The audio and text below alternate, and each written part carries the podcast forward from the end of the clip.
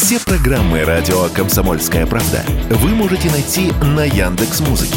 Ищите раздел вашей любимой передачи и подписывайтесь, чтобы не пропустить новый выпуск. «Радио КП» на «Яндекс.Музыке». Это удобно, просто и всегда интересно. Тайна Перевала Дятлова. На радио «Комсомольская правда».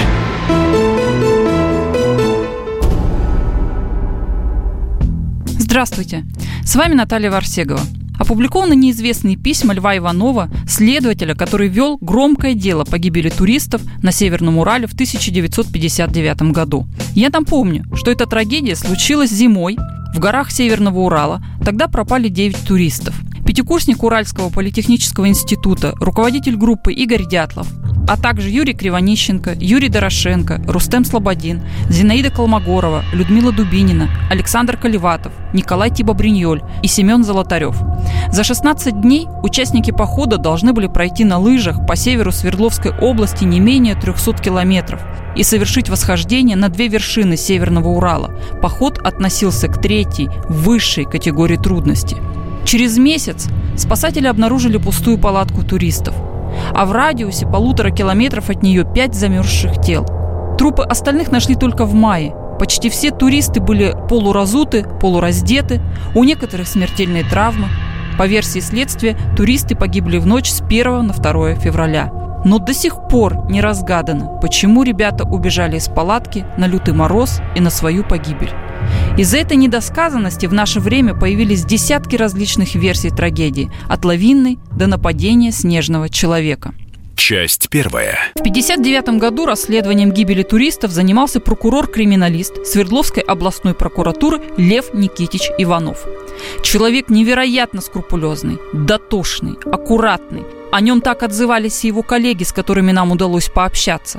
Заместитель начальника Следственного управления прокуратуры области Евгений Окишев и следователь Леонид Драбкин. А еще Лев Никитич педантично вел бытовой дневник почти до конца жизни. Последняя запись в нем сделана за две недели до смерти. Автор фиксировал все – погоды, цены, происходящие в стране события, все, что происходит в его семье. Но очень странно, что в дневнике нет ни слова о событиях пятьдесят девятого года. И даже когда в девяностых годах к нему приезжали журналисты, он не стал записывать это в своем дневнике. Зато остались его письма журналистам на телевидении, Борису Ельцину. К сожалению, в полном виде они до нас не дошли. Но сохранившиеся листки передала в фонд памяти группы Дятлова его младшая дочь Александра. Даже на их основе можно сделать весьма любопытные выводы. Итак, предлагаем вашему вниманию в небольшом сокращении эти письма с нашими комментариями. Вот фрагмент одного из них. На Урале до сих пор помнят гибель большой группы студентов первого набора физико-технического факультета Уральского политехнического института. В пятидесятых годах об этой трагедии говорил весь Урал, а мне пришлось расследовать дело, выяснять причины и обстоятельства гибели людей. События разыгрались в Заполярье, в самой северной точке Уральского хребта. Туда проникла группа, очень большая группа студентов, самодеятельных туристов, и когда они не вышли на контрольную точку и прошли все сроки их возврата, областным комитетом партии и Свердловским облсполкомом была организована экспедиция по поиску людей. Надо сказать, что экспедиция была организована отлично. Нам были приданы саперы, самолеты, вертолеты, мастера спорта, следопыты, охотники. Мы имели палатки. Но следствие пришлось вести, и в этой экспедиции участвовать мне, человеку, неподготовленному в спортивном отношении. Странно, что здесь и далее Иванов указывает на Заполярье. Хотя события происходят на Северном Урале, что гораздо южнее Заполярья. Странно также, что следователь называет группу Дятлова самодеятельными туристами. О какой самодеятельности идет речь, если это была организованная команда от турсекции Уральского политехнического института с утвержденным маршрутом, графиком похода и квалификацией каждого из участников?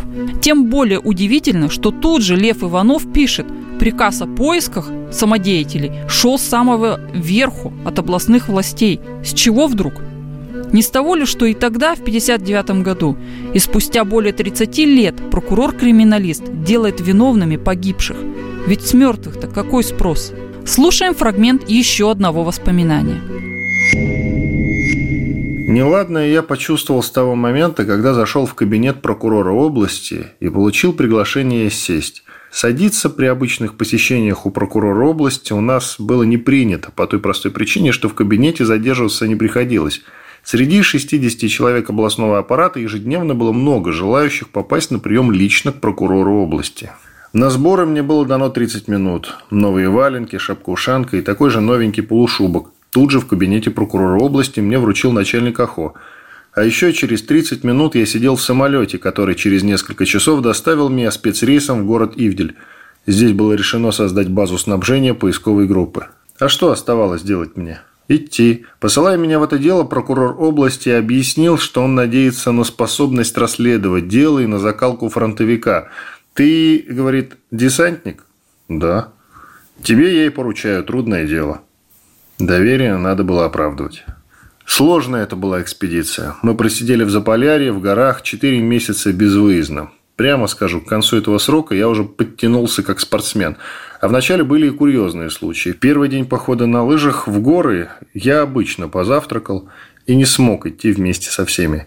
Оказывается, надо было покушать очень мало, но высококалорийной пищи. Чудеса! Ушли в горы самодеятельные туристы. Пропали. Прокурор области лично следователя снаряжает, да еще и подчеркивает, дело трудное. Ну, допустим. Но дальше еще чудесатие, пишет Иванов. Он, оказывается, четыре месяца безвыездно был в экспедиции. Так и хочется воскликнуть. А поисковики-то не знают. Спроси любого из тех, кто еще остался в живых, сколько следователь Иванов был на перевале. Ответят: несколько дней. А по радиограммам из уголовного дела и вовсе следует, что Иванов улетел с перевала третьего марта. Если предположить, что он прибыл на место двадцать седьмого февраля после обнаружения первых трупов, то получается пять дней. Какие четыре месяца? Плюс есть свидетельство, что он вторично появился на перевале, когда достали из-под снега тела оставшейся четверки.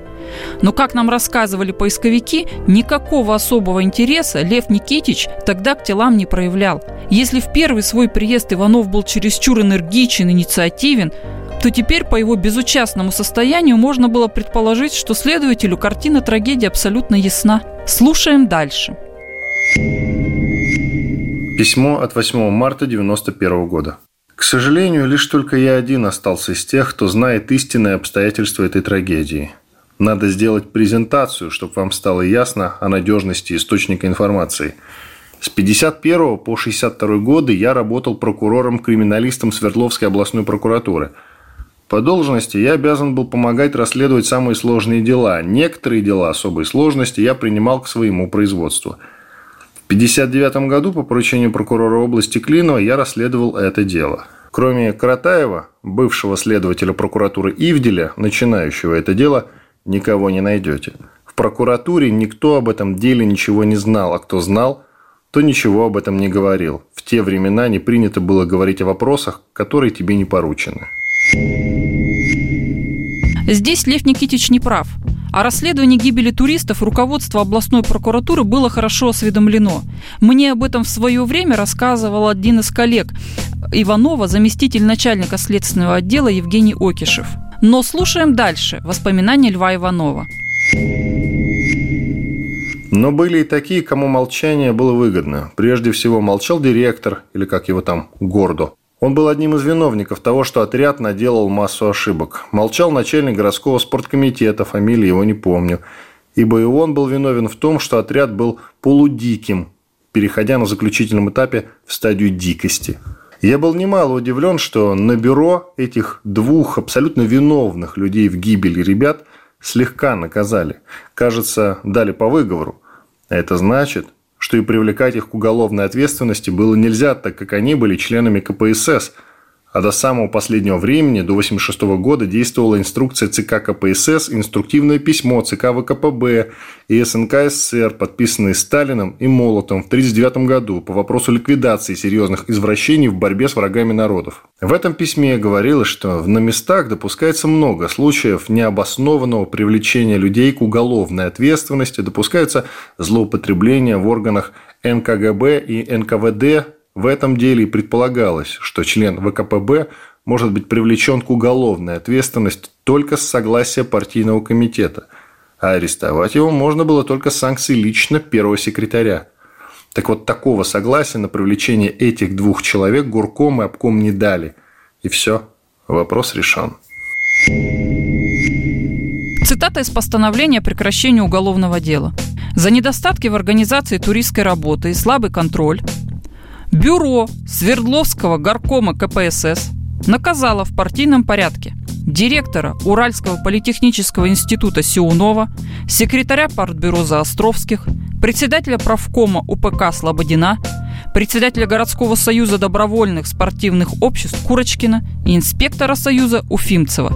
Председатель правления спортклуба института Гордо с работы снят. Действительно, слегка наказали чиновников. А спустя год выговоры отменили, Гордо на работе восстановили. Но дело не в этом. В девяностом году в одной из казахстанских газет вышла статья Льва Иванова о деле группы Дятлова. В ней Лев Никитич недвусмысленно намекает, что причиной гибели туристов были загадочные огненные шары эн эл о.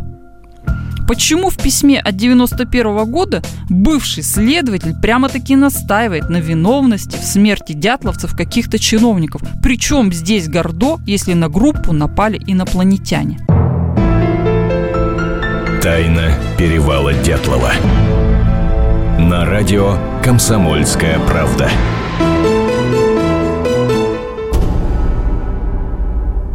С вами Наталья Варсегова. Опубликованы неизвестные письма Льва Иванова, следователя, который вел громкое дело по гибели туристов на Северном Урале в тысяча девятьсот пятьдесят девятом году. Часть вторая. В девяностом году в одной из казахстанских газет вышла статья Льва Иванова о деле группы Дятлова. В ней Лев Никитич недвусмысленно намекает, что причиной гибели туристов были загадочные огненные шары эн эл о.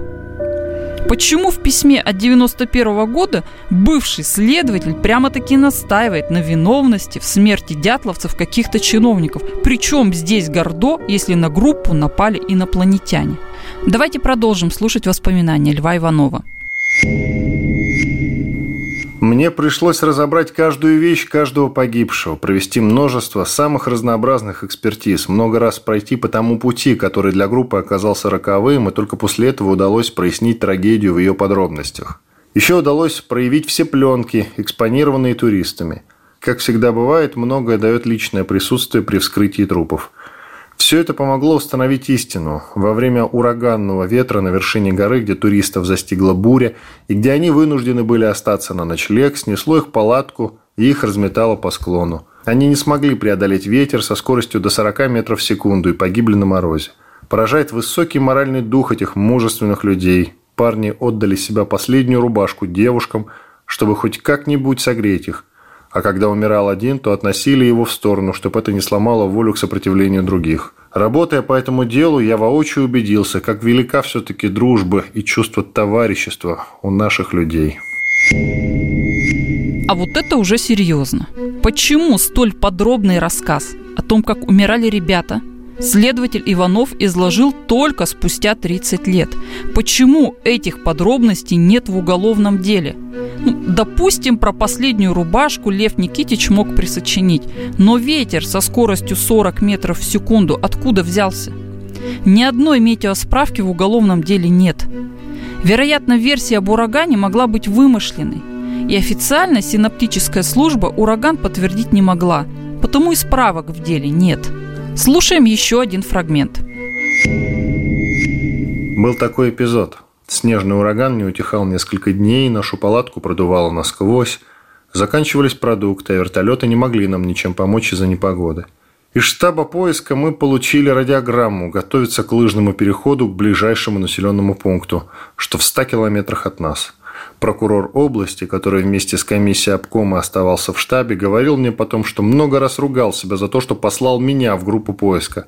И вот в такой обстановке штаб снова и снова посылал военных летчиков сбросить нам продукты питания. Не только в книжках, но и в жизни бывает много тяжелых ситуаций, которые заканчиваются удачно. Так получилось и у нас. Один из экипажей вертолетов каким-то образом сумел пролететь и привез нам продукты. Экспедиция продолжалась. Итак, новые сенсационные подробности. Оказывается, в начале марта в районе Перевала несколько дней свирепствовал ураган. Исследователи с поисковиками должны были выйти на лыжах до ближайшего поселка. Красивая история, особенно про областного прокурора, который корил себя. Но на правду не похоже. Ни один из десятков поисковиков ничего подобного никогда не рассказывал. Но слушаем дальше. Это было рядовое дело. Даже не об убийстве, а о несчастном случае. Поэтому не надо удивляться, что пленки туристов и другие их документы не сохранились. Пленки самих туристов были проявлены, изучены. По ним, кстати говоря, я исчислял время начала последней стоянки. Последний кадр в одном фотоаппарате был сделан уже в условиях сильнейшего бурана и неудовлетворительной видимости. Если известна чувствительность пленки, а коробочки сохранились, установлены диафрагмы и выдержки, плотность негатива, долгота дня, то нетрудно определить время, когда был сделан снимок. Остановимся на этом моменте подробнее. Речь идет об известном снимке, на котором туристы в снежном сугробе готовят место под палатку. Кто из туристов запечатлен на снимке, следствие не установило. В постановлении о прекращении дела Иванов пишет: в одном из фотоаппаратов сохранился кадр, сделанный последним, на котором изображен момент раскопки снега для установки палатки. Учитывая, что этот кадр был снят с выдержкой одна целая двадцать пять сотых секунды, при диафрагме пять целых шесть десятых, при чувствительности пленки шестьдесят пять единиц ГОСТ, а также принимая во внимание плотность кадра, можно считать, что к установке палатки туристы приступили около пяти часов вечера первого февраля тысяча девятьсот пятьдесят девятого года. Обратим внимание на точное время, которое определил Иванов. Вообще-то в начале февраля на Северном Урале сумерки начинаются от трёх часов дня. И в пять вечера уже очень темно. Похоже, опять лукавит следователь Иванов в своих официальных выводах. Ведь фотография, ее можно посмотреть в материале на сайте «Комсомольской правды», сделана днем. Она очень светлая. Только зачем вот это лукавство следователя? Слушаем очередной фрагмент. Мне совершенно непонятна версия о каком-то убийстве какими-то солдатами. Ничего не пойму. Какие солдаты? Кто кого убивал? Во-первых, в то время не было там никаких солдат. Во-вторых, у них же нет наружных телесных повреждений, свидетельствующих о нападении. Да как так-то? Множество наружных повреждений описаны в актах судебно-медицинского исследования. Можно предположить, что Лев Никитич подзабыл подробности спустя три десятка лет. Но вернемся к его статье, которую он написал за год до этих воспоминаний. В ней он четко перечисляет, какие конкретно ребра были сломаны у Дубининой и Золотарева, и объем радиационной грязи на одежде туристов. А про то, что у двух туристов, Тибабриньоля и Слободина, были черепа проломлены, забыл? Не верится. Вот еще один небольшой фрагмент. О записных книжках не помню совсем. Если бы они были, то в них не было сколь-либо интересующих нас сведений. А потом, а потом до предпоследней точки оставался же живой свидетель. Снова здравствуйте. А как быть с его же утверждением, что ему удалось прочесть все дневники? И на это ушло немало времени, потому что все подверглось сильной порче. Он сам об этом писал в воспоминаниях. Слушаем дальше. Именно доктор Возрожденный помог мне разобраться в механизме происхождения повреждений. А с учетом материалов дела, да и моей специальности, он помог точно установить, кто и в какой последовательности умирал. Почему этих важных сведений нет в уголовном деле, ни в допросе Возрожденного, судмедэксперта, который вскрывал мертвые тела, ни в протоколах? Слушаем финальный фрагмент. О радиологической экспертизе. Вы пишете, что она ничего не показала, но я проверял на радиацию объекты с местности, и они не показали радиоактивности. А вот внутренние органы, полостные исследования давали значительный фон, что свидетельствовало о направленном радиоактивном наведении. Впечатление такое, что давили достаточно широким лучом. Читаем заключение радиолога Левашова, который, собственно, и проводил экспертизу на радиацию. Он написал: результаты исследований не превышают усредненных данных по содержанию радиоактивных веществ в органах человека. Вывод. Про какой широкий луч, которым давили туристов, идет речь тогда в воспоминаниях Иванова. Не хотелось бы подозревать уважаемого прокурора-криминалиста и опытного следователя Льва Иванова в служебном подлоге. Но одно только его утверждение о точном времени установки палатки уже наводит на смутные сомнения. Известно, что прямой начальник Льва Иванова Евгений Окишев был сторонником ракетной версии как причины трагедии. А эта версия у Окишева вытекала из расследования Иванова. Я полагаю, что версию о неудачном пуске ракеты и ее последующей аварии Лев Иванов специально вбросил в тысяча девятьсот пятьдесят девятом году во время следствия поисковикам, своим коллегам и всем тем гражданским лицам, которые были хоть как-то причастны к этой трагедии. А в девяностом году Лев Никитич решил переиначить эту ракетную версию в эн эл о, потому что как раз это была волна популярности эн эл о, инопланетян. По центральному телевидению были соответствующие программы. Лев Никитич увлеченно их смотрел и, соответственно, решил всю эту трагедию подтянуть под эн эл о. На мой взгляд, подобные действия выглядят очень цинично. И это попытка не просто похоронить эту трагедию, а еще и вывести себя из-под удара, что вот я ни в чем не был виноват, потому что это были инопланетяне. С вами была Наталья Варсегова, специальный корреспондент «Комсомольской правды». Тайна Перевала Дятлова. На радио «Комсомольская правда».